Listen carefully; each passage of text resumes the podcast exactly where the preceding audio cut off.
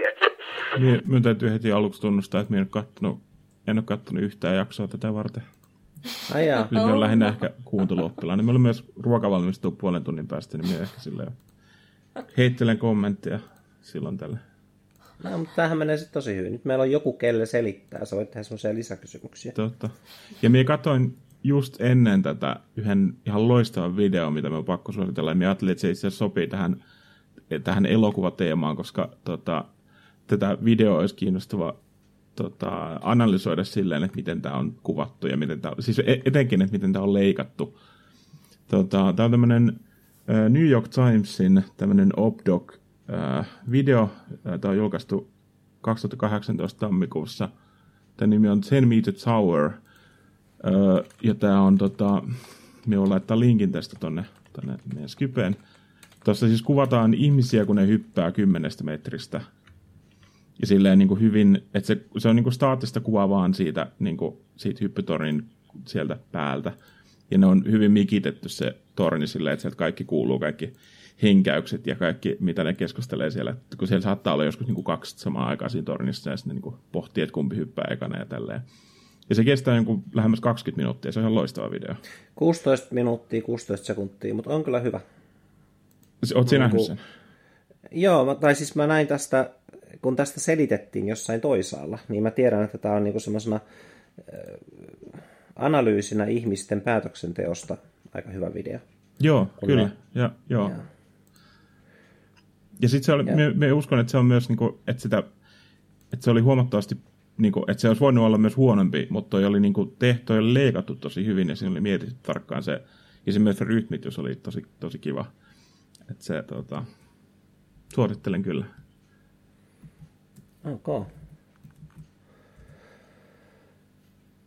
Tuo on vissiin jotain, olisikohan ne ruotsalaisia, ää, jotain skandinaavista kieltä ne kuitenkin puhuu. Jotain skandinaavista kieltä. No en, en, en, en mie ole niin hyvä tota, noissa, että minä tunnistaisin Norjan ja Ruotsin väliltä tai Tanskan ja Ruotsin Okei, okay, no, no jakson ainoa Buffy vampyyritappaja juttu. Katsottiin just teille semmoinen jakso, mikä sijoittui niin kuin muinaiseen Norjaan. Ja sitten ilmeisestikin se, siinä oli mies ja nainen puhumassa – se mies ilmeisesti puhui ihan hyvää norjaa, mutta tämä nainen, joka siis oli yksi Buffin päähenkilöistä, tämä Anja, niin mä kävin kuuntelemaan sitä, niin mä olin vähän aikaa luullut, että se puhuu norjaa, mutta se toisti vaan muutamaa hokemaa jotain, niin kuin se meni vaan sitä samaa lainia, ja sitten välillä siellä oli jotain ihan oikeita sanoja, niin kuin vaikka vesi tai jotain norjaksi, mutta tota, se oli jännä, miten niin kuin se elokuvan maailma, kun siinä oli tekstitys, niin sitä ei edes ajatellut niin kuin, mulla meni semmoinen hyvä kaksi minuuttia ennen kuin mä tajusin, että hetkonen, toi toinen ei selkeästi puhu norjaa. Hmm. Ja se siitä. Niin, että jotain semmoista skandinaavista mokellusta, niin kuin Joonas just sanoi. Mä, ei kyllä, sivupolun sivupolkuna mulle itselleni kauhea pet on se, että kun aina niin kun harvoin sattuu vaikka jossain rikossarjassa tai jossain muussa olemaan henkilö, joka on niin kun, että hän on suomalainen. Ja niin kuin aina auttamatta lähes niin kuin joka kerta enimmäkseen sillä on venäläinen aksentti tai sitten sillä on just skandinaavinen aksentti ja mä oon aina pettynyt. Pitäisi olla ralliaksentti. Olisi ihan parasta kyllä nähdä jossain dekkarisarjassa, jossain vaikka isomman luokan semmoisessa tyttö- ja lohikäärmetatuointi vai miten se meni, niin sitten, että siellä olisi yhtäkkiä joku semmoinen ralli englantityyppi. Se olisi ihan parasta. Se varmaan niin kuin tekisi mun koko vuoden oikeasti. Suursiidanissa, joka täysin erilainen sarja, mutta siinä on hauska, kun siinä on Andre Wikström sen tota, yhden hahmon työkaverina, ja sitten se puhuu semmoista niin kuin tosi suomenruotsia. Niin sitten se on hauska, kun se erottuu, pomppaa sieltä, kun nämä muut puhuu tietysti riikiruotsia. Mm. Niin se on Pitäisikö meidän sanoa, ketkä täällä on? No eikö se ole ihan selvä jo? Kaikki... Niin me... Samat vanhat. Mitä on nimi? Mitä on nimi? Haistaisiko merilaiselta, jos meidän nimi olisi Ruusu? Ei, haistaisi samalta. Mut joo, Mari, Mari Laura Joonas Paavo. Se on Roosa Meriläinen, mutta Rosa Meriläinen. Mitä? Ei kun Ruusu. Se... kun sä sanoit, jos haistaisiko me meriläiseltä. Erilaiselta. Haistaisiko me erilaiselta, jos meidän nimi olisi? Okay. Mä ajattelin, että Rosa Meriläinen. Vähän mä tota haista. Mutta toi olisi tosi hyvä sanaleikki. Täytyypä pistää korvan taakse. Tota, me katsottiin tänään jännitystä, eipäs, nyt mä katson väärää, politiikasta komiikkaan oli jakso 9 ja sitten lajityyppien salat. Nämä on tämmöisiä vähän yleisempiä nyt nämä nimet. Ja myös, myös ne oli vähän sen silleen niin kuin, varsinkin politiikasta komiikkaan, niin se oli semmoinen vähän sotkusempi matka. Jäikö jotain päällimmäisenä mieleen teille, ketkä katsoitte nämä jaksot? No ei kyllä siitä jaksosta, se oli tosi, tosi tylsää. Hmm. No, mä kyllä tykkäsin taas natsipropagandasta tosi paljon, että me puhuttiin tuossa, käytiin kirppiksillä, ja kotimatkalla sitten puhuttiin natsipropagandasta ja siitä, miten se on pelottavaa, miten on niin, kuin niin tyylikkääksi saatu tuommoiset niin pahat ajatukset. Mutta sitten mä ajattelin vähän, että se mitä ne propagandat käsittelee, niin eihän niissä sanota, että nyt me tapetaan kaikki, vaan esimerkiksi tässä politiikkajaksossa niin siinä korostettiin sitä, miten kaikki eri kansan osa-alueet, erilaiset teollisuuden alat ja eri maakunnat niin vetää yhtä köyttä, että me ollaan kaikki täällä paikalla ja me ollaan valmiina yhteistyöhön. Niin se itse, jos mä olisin nähnyt sen sille ilman tietämättä mitään maailman historiasta ja muusta, niin mä olisin pitänyt sitä aika hyvänä videona ja jopa niin kuin asiallisena poliittisena hommelina. Ehkä siinä jo, no ei, itse asiassa ei mulle tullut semmoista oloa, että siinä ollaan hypnoosissa, niin kuin tämä kertoja sanoi. Se tulkitsee, että he ovat kuin hypnoosissa. Mutta sitten toisaalta kun katselee mainoksia, niin jos joku tyyppi esittelee jotain hampurilaista, niin se näyttää olevan ihan hypnoosissa, että oh, tää on niin hyvää, mä kuolen. Ihan perusmaidontaa. Niin, se tekee sitä mun mielestä jotenkin pelottavampaa siitä, että, että siinä ei mainita sitä, tai että siinä on, on pelkästään tämä asiat nostetaan esille, mitkä, minkä takia natsit pääsvaltaa ylipäätään. Että ne mm. piilotti kaiken tämän sonnan silleen pois, pois silmistä. Se tekee sitten tavallaan siitä tihentää sitä pahuutta ikään kuin, jos ajattelee, että, että niin kuin pahuus jotenkin kultivoituu tai ku, kulminoituu niin kuin natseissa tai natsisaksassa. Mm. Niin kuin natsit on parhaimpia pahiksia, mitä on elokuviin esimerkiksi. Joo. Mikä on tosi ajankohtaista just nyt siinä mielessä, kun jos katsoitte sen ekan väittelyn Trumpin ja Bidenin välillä tässä. Ehkä, eikö se viime tiistaina? Eli noin neljä päivää sitten. Onhan tästä kauemmin, niin täytyy olla kauemmin. On, oliko se viime viikon tiistai? se yli viikko sitten? Ehkä se oli viime viikon tiistai.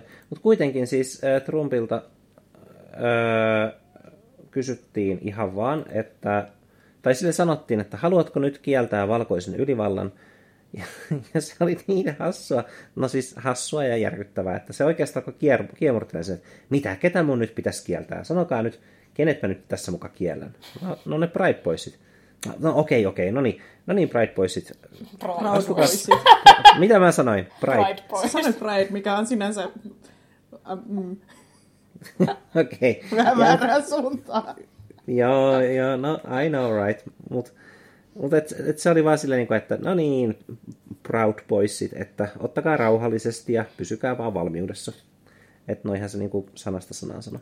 Mm-hmm. No, se on hauska, mitä Proud Boys sille sanalle on tapahtunut, jos sen, jos sen tota hakee, tai Twitteriä ainakin ilmestyy sillä samalla niin kuin hashtagillä, jos alkaa hakea Proud Boys, niin sinne ilmestyy tämmöisiä onnellisia tota, homopariskuntia tai kuvia niistä niin kuin kahdesta miehestä rakastuneena, jos laittaa Proud oh. Boys. Joo. Että ihan Tuo, kivaa aktivismia. Tuo on vähän sama kuin tota, ähm, kun Twitterissä ihmiset, Suomi-Twitterissä ihmiset postaa kuvia niin kuin salilta, siis sillä kun ne on treenaamassa, niin ne postaa hashtagillä salitviitti. Niin sitten pari kesää sitten ää, porukka Twitterissä mukaan lukee mie alkoi lukea että tota, Walter Kilven alaston salissa ja käyttää siitä niin kuin twiittaamaan siitä kirjasta niin kuin syntyneitä ajatuksia ja katkelmia ää, hashtagillä salitviitti. Oi ei se jäi kyllä mieleen siitä ehkä sit politiikkaosuudesta niin kuin elävimpänä se autokeskustelu, se saksalaisen elokuvan, missä tämä tää, tota, ilmeisesti perheen poika, poika oli sitä mieltä, että, että sen takia Saksa, Saksassa kaikki on rumaa, koska kaikki Natsi-Saksassa oli niin tyylikästä ja siitä otetaan pesäeroa. Ja se mm. oli ihan, ihan hauska, tai hauska ajatus silleen, niin keskittyä siihen estetiikkaan. Ja oli ne komiikkaosuudet niin kuin mun mielestä oikeasti aika hauskoja ne, ne pätkät, mutta siinä niissä alkoi kyllä välillä ärsyttää se, kun siihen päälle puhuttiin, puhuttiin niin se vähän söi sitä, sitä mm-hmm. tota, komiikkaan eläytymistä. Tai, että kun siinä selitetään, että nyt tässä kuvataan näin läheltä, jotta, jotta tämä kiusallisuus maksimoidaan. Mä ensin ymmärsin siitä Muratovan kohdasta, missä ö, nainen on seepia-sävyissä ja sitten näytetäänkin, että se nainen on vain elokuvassa niin kuin teatterissa kohtauksen sisällä. Niin mä ajattelin, että siinä olisi jotain semmoista tosi subjektiivista symboliikkaa taas, kun se taitekohta tapahtuu, mutta se taitaakin olla nykyään aika perinteinen juttu, että näytetään jotain kohtausta ja niin kuin, että näytetään ihmisiä elokuvassa ja sitten käy ilmi, että se onkin vain sen elokuvan sisällä oleva elokuva. Et, jos mä ymmärsin oikein, niin siinä ei ollut mitään sen niin kuin mystisempää meneillään. No mutta toisaalta, jos sä mietit, kun mun mielestä se kertoja kuitenkin kertoo, että tämä käänne tapahtuu siinä vaiheessa, kun ollaan katsottu elokuvaa 48 minuuttia. Ah, okei okay, joo. No niin, no se, se tekee siitä kyllä jotain. Mä selvästi unohdin ton, tai en edes kuullut sitä. Blokkasin kertojan, ei saisi tehdä niin. No kyllä saa. Mutta tota, hmm. joo, se olisi kyllä semmoinen konteksti, mikä siinä vaiheessa olisi taas, olisi taas puuttunut, mutta suurin osa kyllä joo. Hmm. Taas mulla oli semmoista. Just oli näitä hypno, hypnoosijuttuja ja muita, missä mä olin vähän silleen, mm, mä en ole ihan varma nyt. Niin kuin, että maybe you take a back seat. Mutta minullapas on tässä, nyt kun mä puhuin englantia, niin tuli mieleen Joonakselle tämmöinen kysymys, kun yhdessä vaiheessa se kertoja sanoi, Siinä on semmoinen tilanne, missä nainen päihitti poliisin ja pisti sen käsirautoihin jonkinlaisessa mielenosoituksessa tai konsertissa, konsertissa tai jotain.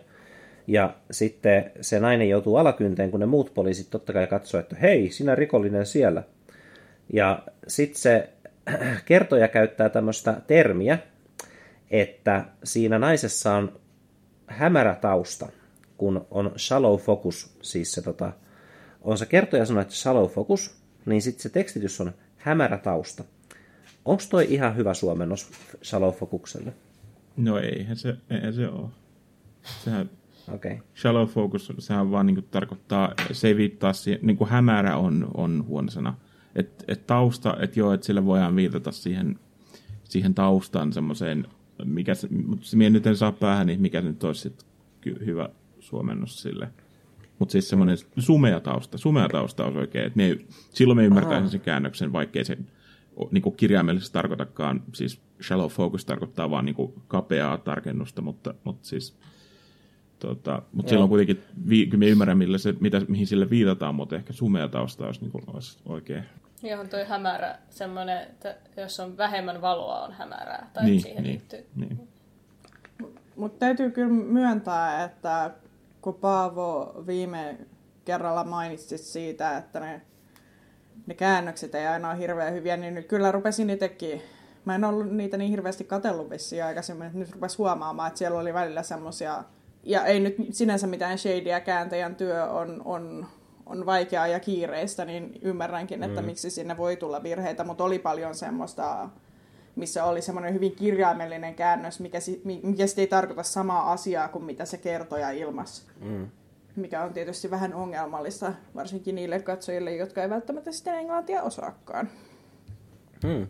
Mutta toisaalta niin mä nostin tuon hämärätausta, siis shallow focus kohdan eh, myös hyväksi esimerkiksi kertojalle, koska se sanoi, että uu, niin kuin, nyt toi tausta on niin kuin jossain muualla kuin tämä nainen, mutta sittenhän siellä taustalla oli niitä ihmisiä, ketkä oli osana sitä mielenosoitusta ja näin edespäin. Ja sitten kun ne tulikin sen naisen avuksi, niin sitten mä tajusin, että tämä oli ihan hyvä huomio, että se kiinnitti huomiota tuohon niin shallow-fokukseen. Tämä kertoja, koska muuten katsoja ei olisi välttämättä tajunnut tätä eroa, mikä tehtiin, että ne kaikki muut ihmiset on jossain muualla ja ne ei ole niin kuin läsnä tässä tilanteessa. Ja sitten kuitenkin oli, että tuotiin se semmoinen mielenostuksen, mikä taas on vähän ajankohtaista, että mielenostuksissa niin kaikki on niin kuin se yksi ihminen, että jos yksi ihminen on ongelmissa, niin sitten se mielenosoitus niin kuin kollektiivina voi saatella olevansa ongelmissa, että Mm. Isku yhtä vastaan on isku kaikkia vastaan. Mun mielestä se kyllä oli konsertti eikä mikään mielenosoitus. No, okei. Okay. Mutta joka tapauksessa joukossa voima, niin edespäin. Eh.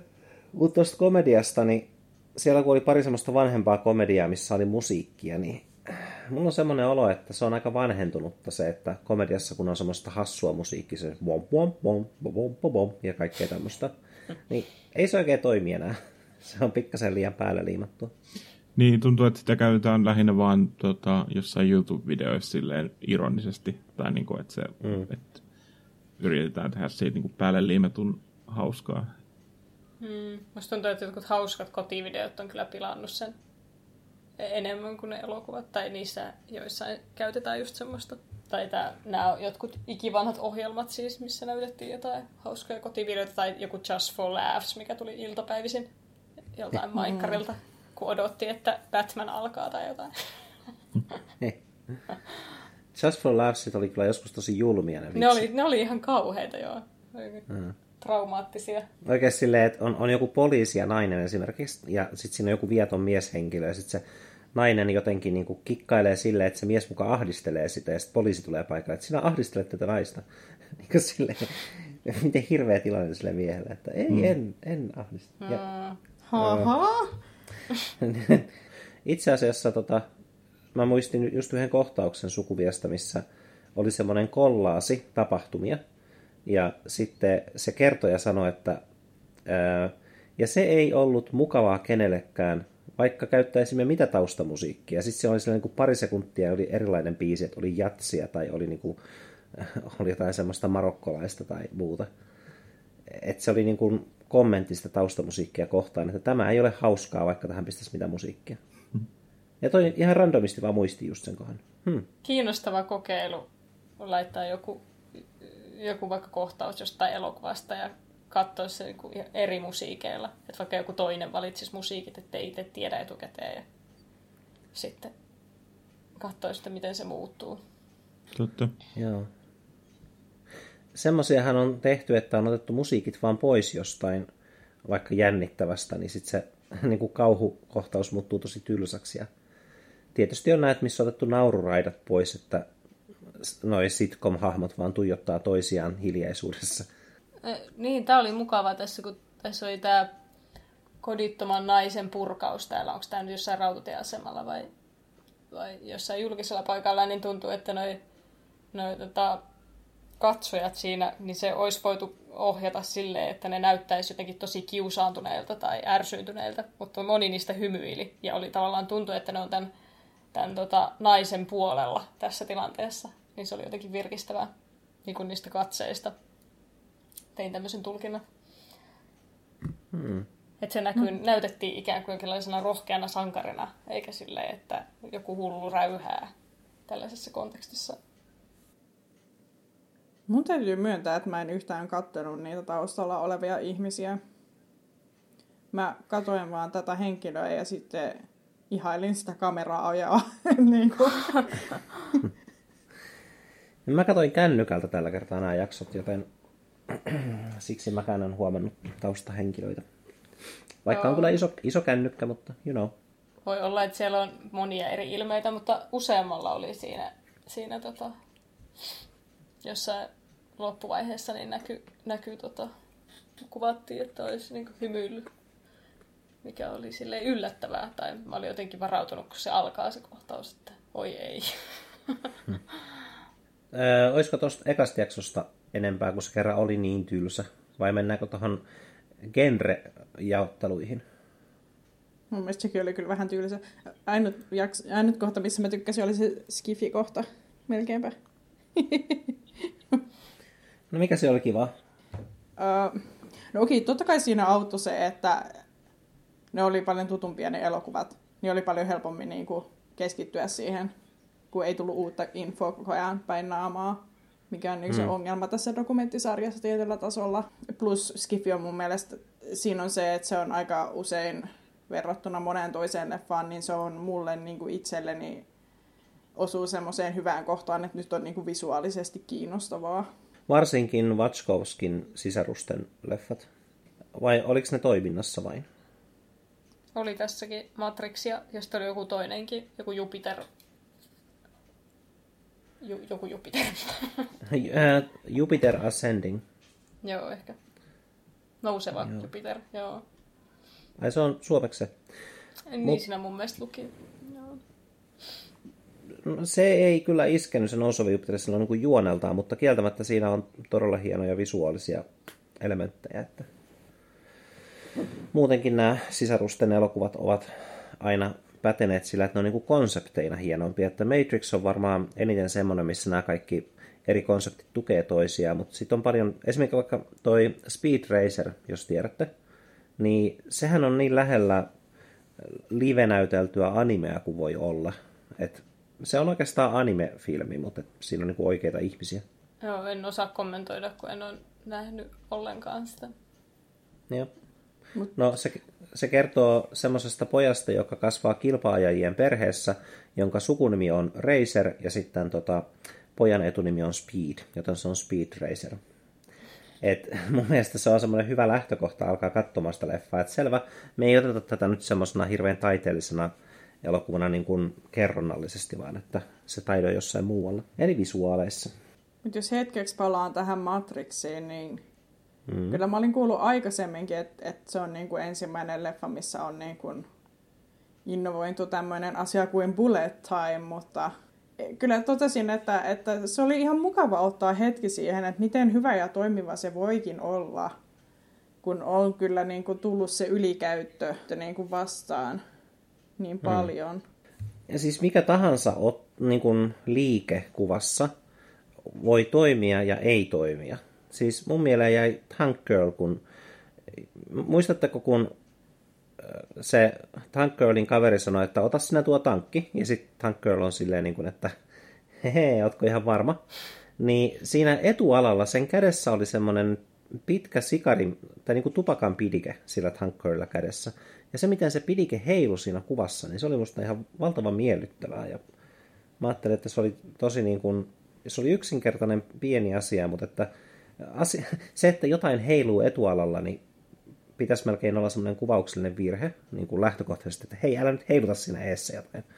Mutta se vaan toimi, koska se heilui just sopivasti. Ja kyllä, Bullet Time on erinomainen juttu.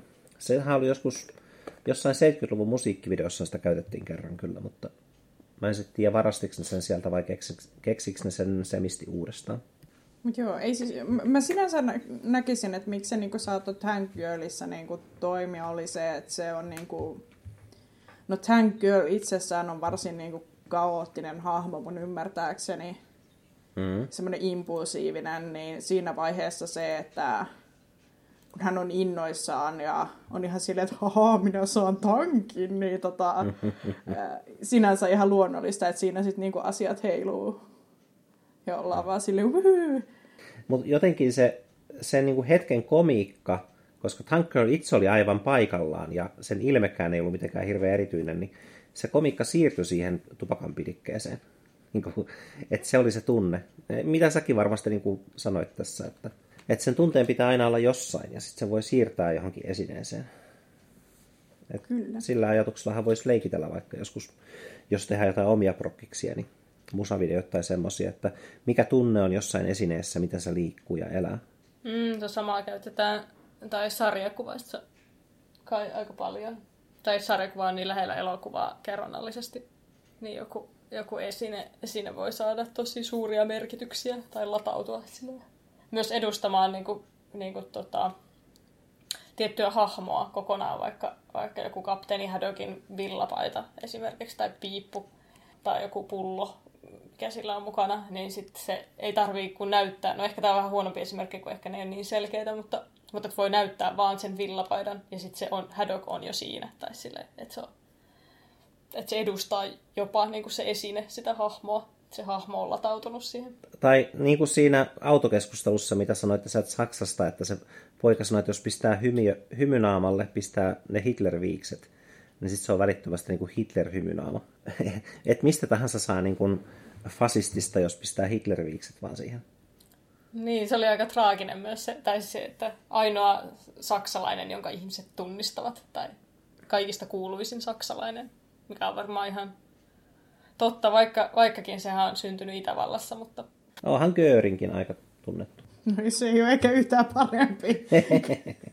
tai edes ehkä. Mm. Mutta lopputeksteistä tuli mieleen, että Call Me By Your Name-elokuvassa on parhaat lopputekstit, mitä mä oon koskaan nähnyt. Tai siinä on siis vielä tavallaan kohtaus siinä lopputekstien ajan käynnissä. Aja. Se on ehkä niin kuin, jopa ehkä, ellei paras, niin parhaimpia kohtauksia myös mun mielestä koko elokuvassa. Okei, no mun kannattaakin sitten... Mä oon miettinyt, pitäisikö katsoa se leffa kohta, mutta jos mä katson vaan sen lopun, niin se voisi olla ihan hyvä. Ei, ei, ei. Mitä? se pitää nähdä kokonaan. niin, mutta jos se on se paras kohta. Niin, mutta ei sitä ymmärrä sitä, ellei ole elänyt sitä koko matkaa sitä. Se on aika, tai silleen pelkästään niin kuin, tuntuu, että se on niin kuin puhdasta emootiota ikään kuin se loppu. Tai että se vaatii sen, sen taustan, muuten sitten ehkä siihen pääse siihen fiilikseen. Konteksti on, on asia. Mitä? Konteksti on asia, Paavo. niin, ehkä joillain ihmisillä. Mutta tota, sitä ei ole enää Netflixissä Call Me By Your Namea. Se oli Mut Areenassa on... vähän aikaa sitten, mutta ei ole enää. Voi vittu. ei voi mitään. Olisiko se Mubissa? En ole varma. Ei ole Viaplayssäkään. Olihan se Mobissa aika pitkään. Mä muuten lupasin yhdelle tyypilleni mun Mubin tunnukset, että tota, se saa käyttää niitä kanssa. Ää, niin, niin. Eiköhän niitä ole ihan helppo käyttää kahden ihmisen. Kyllä se vaan löytyy täältä Mubista. Vai onko se jopa katsottavissa? Ää, ei, ei taida olla. Ei itse asiassa ole. Se näyttää sen kyllä, mutta ei se ole katsottavissa. Okei, palataan näihin dokumentteihin. Musta tässä oli aika uh, hurjia juttuja tässä tokasjaksossa. Tai mä olin oikeasti ihan järkyttynyt välillä silleen, että että tota, kaikkea sitä vapaaehtoisesti katsoa. niin ahdistavia kohtauksia oli valittu. Siihen skifi, skifi-osioon ja sitten, sitten kauhuosioon lähinnä. Me oli melodraamassakin tietysti, tietysti semmoista jotain. Joo, ei siitä hyvälle mielelle tullut, kun oli just jotain väkivaltaa eläimiä kohtaan mm, ja sitten joo, etenkin oikean elämän niin kuin dokumenttia ihmisestä, jo, jolle yritettiin tehdä tämä, tota, se, se, kenet yritettiin murhata. Kun... Niin, onko tämä kunnia surma? Niin, tai, joo, tämä. Joo, tai murha, kunnia murha. Mä ei, jos, en nyt sano, mutta joo, tämä, tämä ikään kuin tämä honor killing, kunnia, kunniamurha, niin kyllähän ne oli, niin kuin, ne oli tosi, ne oli tosi rankkoja. Mä oon rankkojen elokuvien ystävä ollut, mutta mä oon aina katsonut niitä yksin, niin kuin vaikka Martyrs tai Irreversible tai jotain tämmöisiä. Niin mä oon pitänyt niistä, mutta mä en halua edes katsoa niitä kenenkään kanssa, koska mä en tavallaan halua, halua jakaa sitä kurjuutta, mikä todella niin kuin ahdistavasta tai kauheasta elokuvasta tulee. Niin, siksi mua ehkä ainoastaan ahdisti tuossa noissa kauhukohtauksissa, että voi ei, meidän pitää puhua näistä. Mutta esimerkiksi se, että se kalahan tapettiin, mutta niitä muita eläimiä varmaan ei sitten tapettu siinä tietysti. Että se oli no, vaan semmoinen... se koppakuori ainakin kuoli. Niin, kuoli. Ai, no joo. Ja se Aivan. kalan tappaminen oli kyllä aika kauhea. Että, mä en tiedä, kuinka, mä muista kuinka vanha se elokuva, että ehkä silloin ei tiedetty, mutta tai kuollut tämä käsitys, että kala ei tunne kipua, mikä on täysin siis kumottu tieteellisesti. Niin, tota, ihmiset ei välitä tästä faktasta, että kalat tuntee kipua, koska ihmiset kalastaa vieläkin. Niin kuin, että meillä on ystäviä, jotka kalastaa.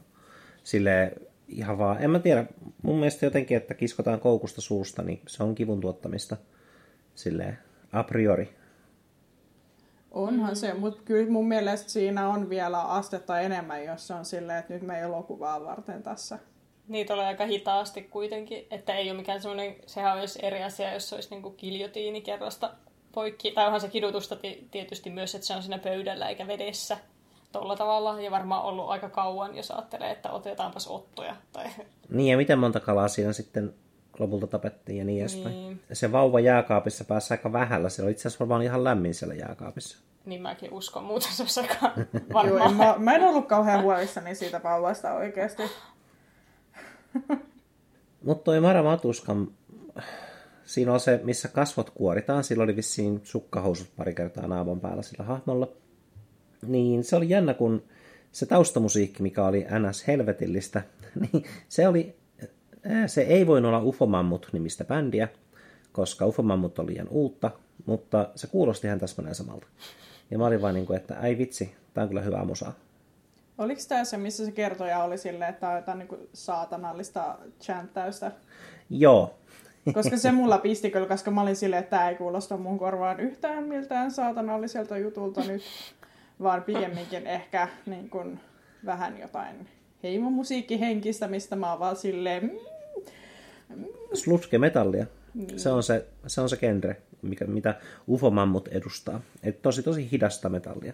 Joo, ja ei se, ei se mun mielestä se kuoriminenkaan näyttänyt mitenkään. Se näytti jotenkin jossain määrin jopa semmoiselta vapauttavalta se, että kerrokset, kerroksia pois naamasta. Tai ei se näyttänyt, näyttänyt mitenkään semmoiselta jotenkin kauhistuttavalta. Tai se ei ollut niitä pätkiä, ei. joista jäi semmoinen, semmoinen ikävä olo.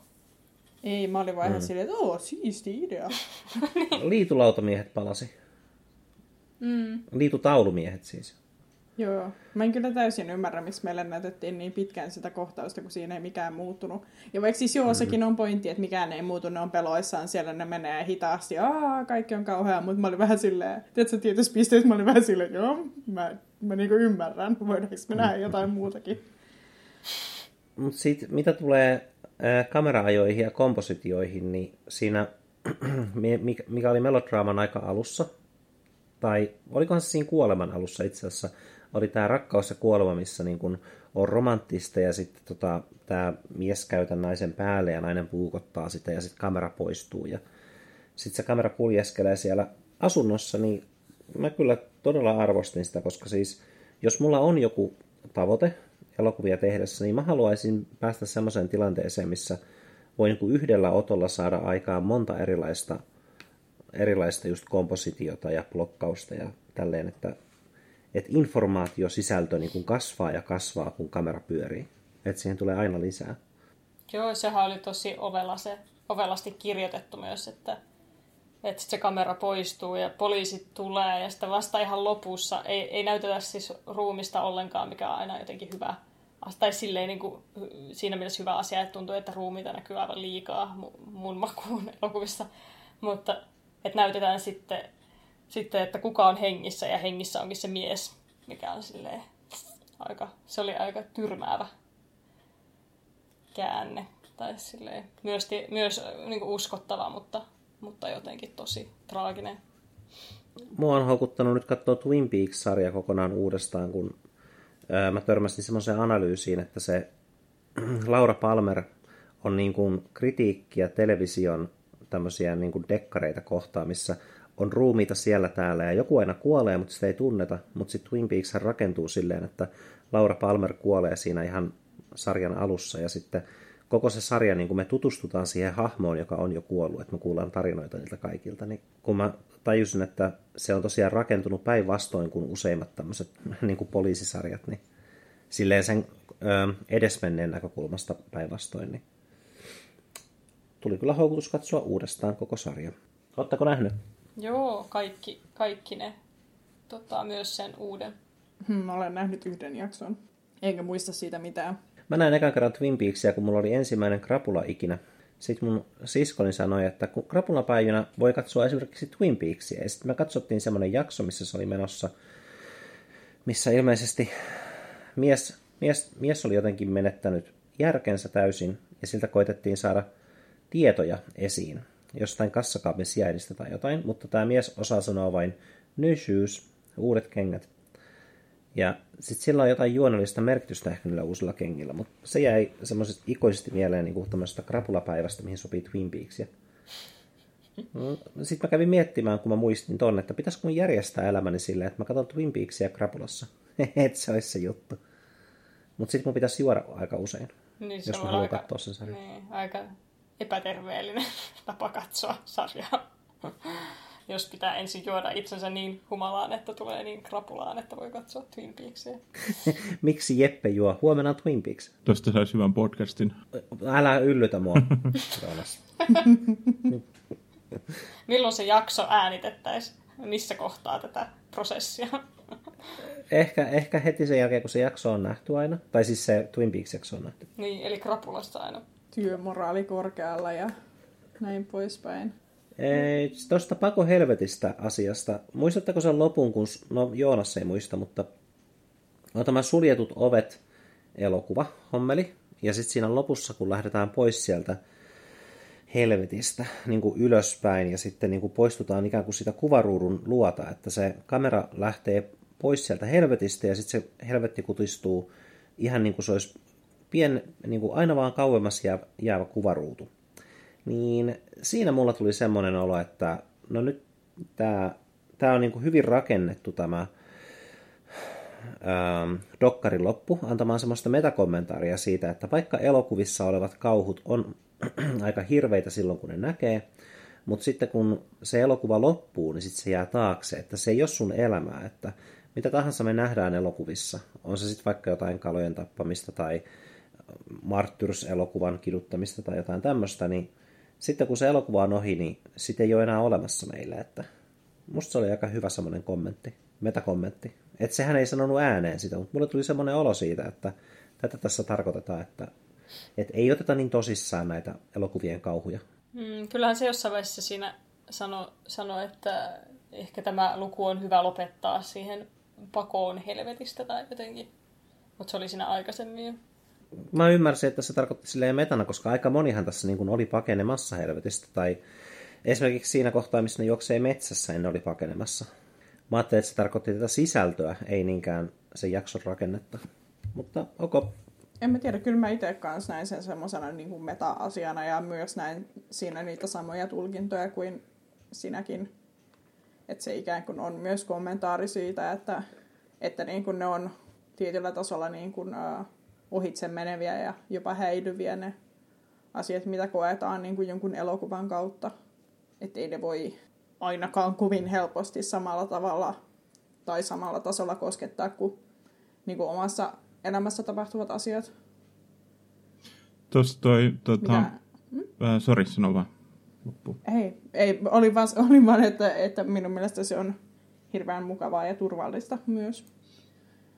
Toi tota, Penn Gillette, sen podcastissa joku vuosi sitten mielestäni kuvasi, joskus aikaisemminkin sanonut tästä, kun että taikuudessa on semmoinen, että just vähän toi sama, että siinä on niinku, se saisi kuvata sitä termillä suspension of disbelief, eli tavallaan niinku, että kun ihmiset menee katsomaan jotain taikuria, ja sitten siellä lavalla sahtaa nainen kahtia, ja sitten niin sit siinä voi olla, niin kuin ihmiset kauhistelee sitä, mutta sitten kukaan, kukaan ei enää sitten siitä teatterista poistuessaan ajattele, että siellä niin kuin tapahtui murha.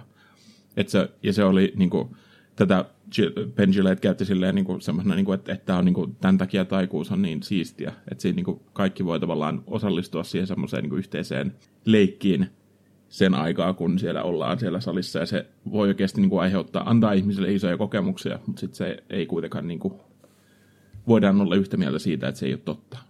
Niin, tai se on ehkä, tai en tiedä, onko se taikuutta se, mitä taikurit tekee, tai silleen, niin, joo, joo, siis, joo, siis käytin vaan niin kuin, siis termiä.